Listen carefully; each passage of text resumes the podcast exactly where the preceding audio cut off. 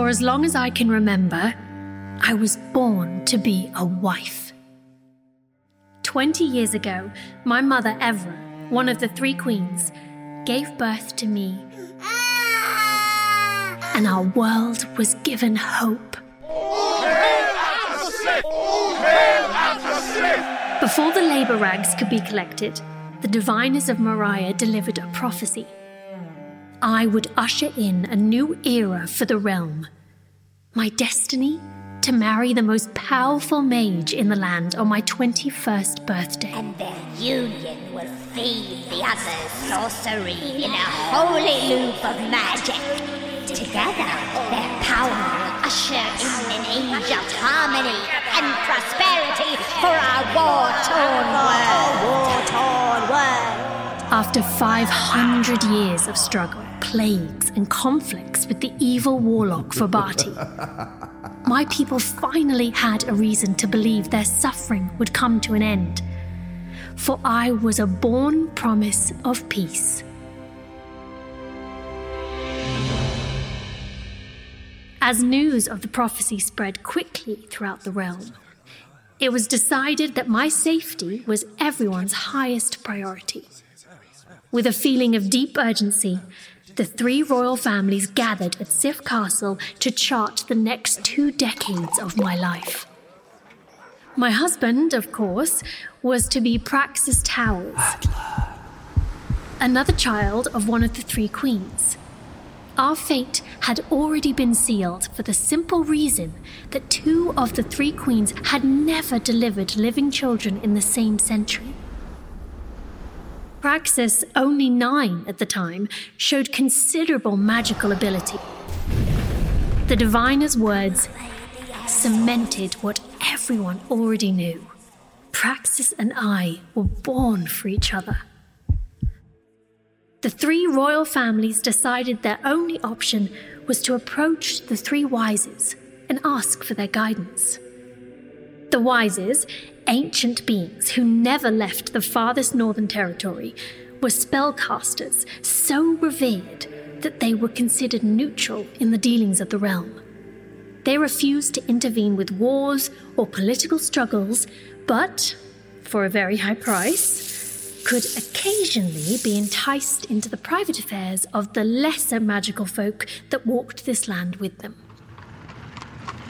On the seventh day of my existence, Lifsar Towers, the father of Praxus, took off in a carriage filled with gold bars to seek the counsel of the three wises.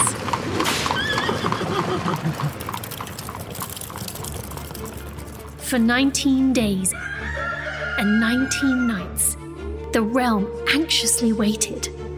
And then Lifsar returned with an empty wagon and a message from the north. Well, well, the Wises have agreed to protect Atla on the condition that the child be handed over to them immediately for safekeeping. There she will be raised by the Wises in total isolation until her time to marry, her 21st birthday. Then, and only then, would I be allowed to see my home, my kin, my Praxus. I was told that my parents suffered from this news. That my mother crumpled on the steps of Sif Castle in despair. That my father drew his sword and threatened to destroy any man who dared try and take me from him. That the people of the 36 territories wept for me, for my family. But ultimately, a decision was made. My parents, outnumbered and doubtful of their own ability to keep me safe, surrendered.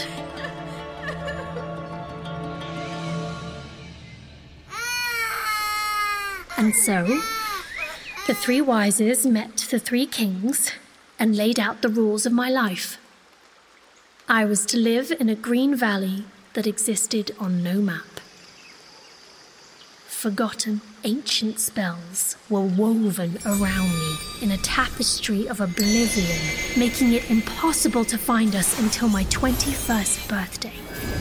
On that day, the walls of magic protecting me would collapse, and I would be delivered directly to Praxus. The magic binding us would snap in place, and we would be by each other's side, ready to oversee an age of peace and prosperity. With the Wises, I lived a tranquil life. The four of us existed in harmony. Wise Eerie, Oh, I am wise. Wise Orna, Oh, Say it again. what?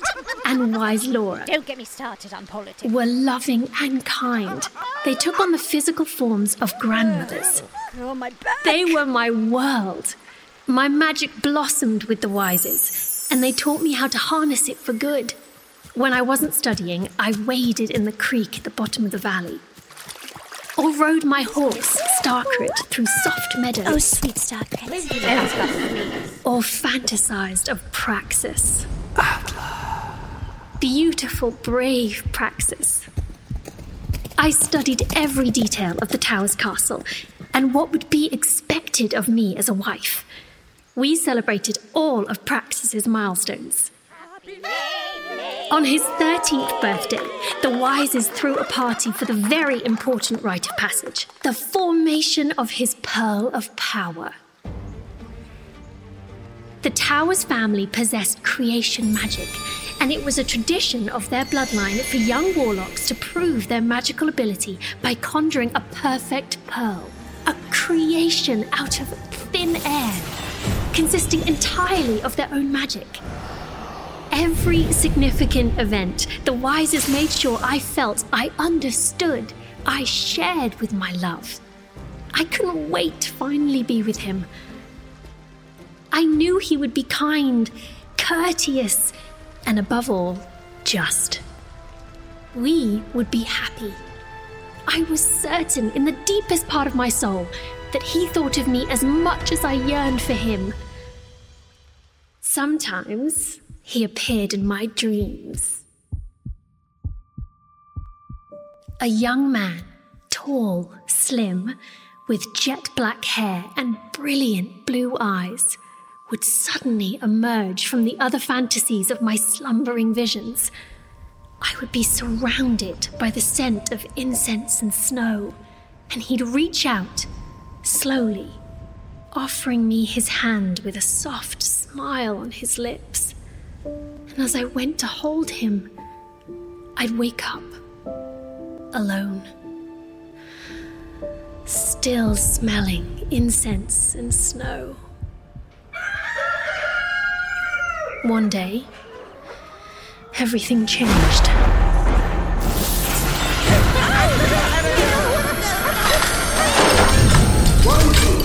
Stand up! It is I, Grandler of the Shady Grove. I come as a friend, not as a foe. Atla, I have found you at last. The wizard who stood before us was tall and thin, with a white beard to his waist and matching hair down his back. Skin like an old saddle, housed two sparkling green eyes.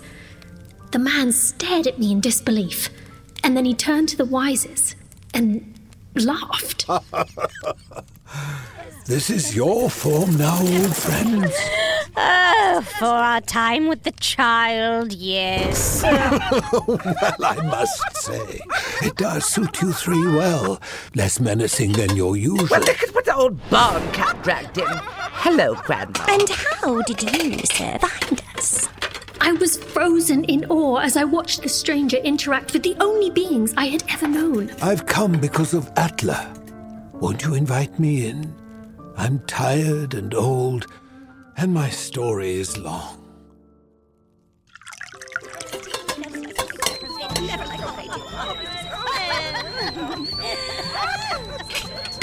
and you know what? This one left half a footprint in the gale, which was my first clue on the journey to find you. I told you, wise Eerie, to be more careful with those big hooves of yours. Oh. Only a madman would follow such a sign. Mad or desperate. Anna, we feel the heaviness of your heart. What business could you have with the child? I know she is a child to you, Infinite Wises, but to herself and to the world, she's a woman. Something stirred deep in me at his words. What duty of our world could hold you for seven years, dear Grandla? A danger so powerful it threatens to destroy the realm. You've always giving Fabati too much credit. He is mortal, still just a dusty old warlock. Why must you meddle in the affairs of humans? Let them work out their own issues. These struggles are the purpose of their lives. Hmm, that's correct. Oh no, dear Laura. I speak not of Forbati, but of another new menace. So formidable it could jeopardize all life as we know it. I speak of Praxus. My heart stopped and my veins turned to ice. My vision went black and my world collapsed around me.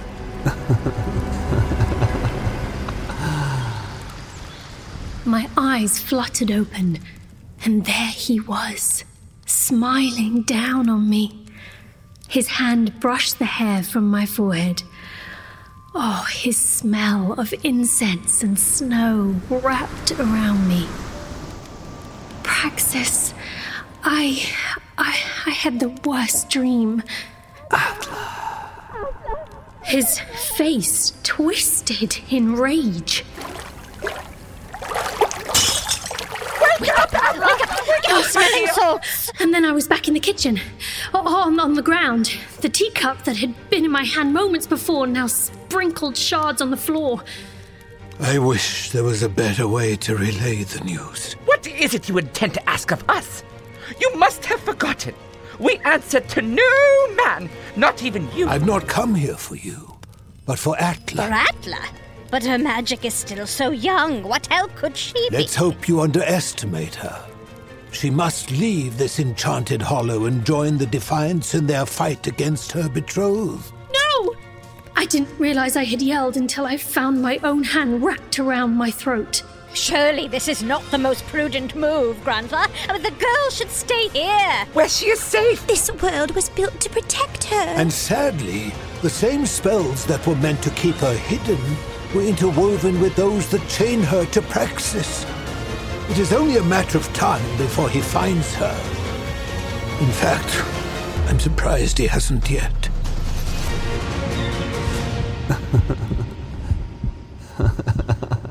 The oh, binding spells. Stop! Stop! This is this is madness. Tell me you don't believe this foolishness. Atla, my dear, Grandla's words ring true. This is lunacy. I'm not going anywhere. We should have made provisions for such a possibility. Why are you even entertaining these lies? Oh, my sweet Atla. I am so sorry we failed you.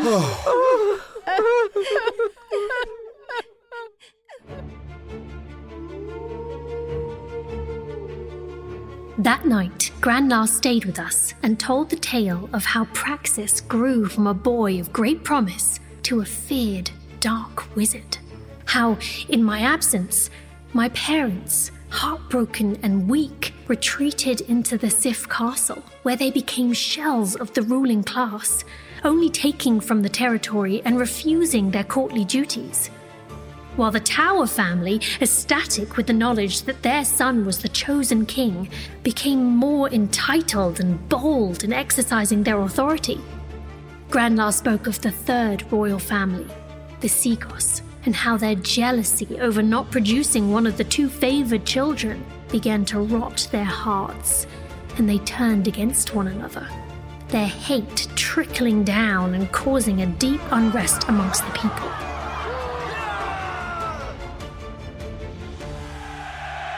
Then real trouble came.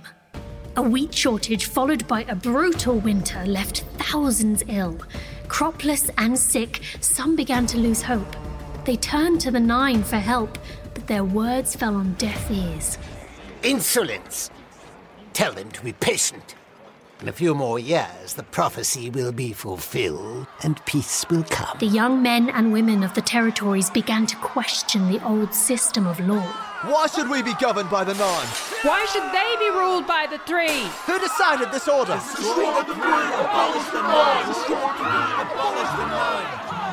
As my parents buried deeper in their sorrow, the people acted out. And as the people acted out, the Towers family grew violent. And as not to be upstaged by the Towers, the Seagoss grew ruthless. And then, Praxus, now 17, left for the mountains to find the Shady Grove and ask for my guidance. But alas, he never made it to my door. he was gone for three years, and in his wake, the country grew more turbulent, more unstable. Then suddenly he returned. But he was not the Praxus the country had known. He was changed. he rode in on a black horse, and he brought the shadows with him. He had spent the past three years as an apprentice to the Dark Warlock Forbati, who trained Praxus in the murky secrets of his inky magic. And then, the real terror began. Territories were invaded, pillaged, and burned to the ground. The people of the country were given a single choice follow Praxus or die. No! Like the young people of the 36 territories, Praxus also wanted to change the structure of rule in the realm. He too wished to rid the land of the 3 9 system, but not in favor of a more beneficial order. No. His desire was to rule completely and totally. he murdered the seagulls. Each one as they slept in their castle. And my parents? Fate is unknown. They were gone when Praxus entered the Sif castle and slaughtered those remaining there. the towers stood beside their son, talking over the duties of court while Praxus toured the territories, crushing anyone who denied his claim as the one true king.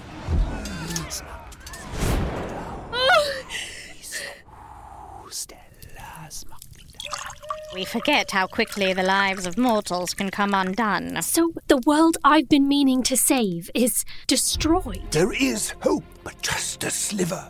A group of witches and wizards called the Defiants have been fighting back.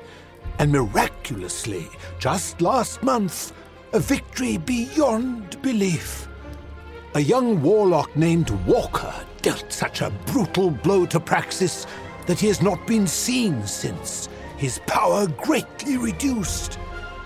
We believe he even came close to dying, and so we need you. I've come here to bring you to Walker and the other Defiants who are stationed in a stronghold in the Middle Territory. But what could I possibly add? Once you're out of the hollow, the binding spells will grow stronger. But before Praxus senses your presence in the realm, I will place cloaking charms on you. Then, at the exact moment we are ready to strike, we will remove the charms and. Praxus will leave wherever he is hiding to find me. No, she is not bait. He is weak. His power is low. We must strike now. Atla, I need you to lure Praxus to us so we can finally kill him. Grandma, that will put her directly in danger. It is our only hope. Oh, we forbid it. It is too risky. You must find another way. I'll do it.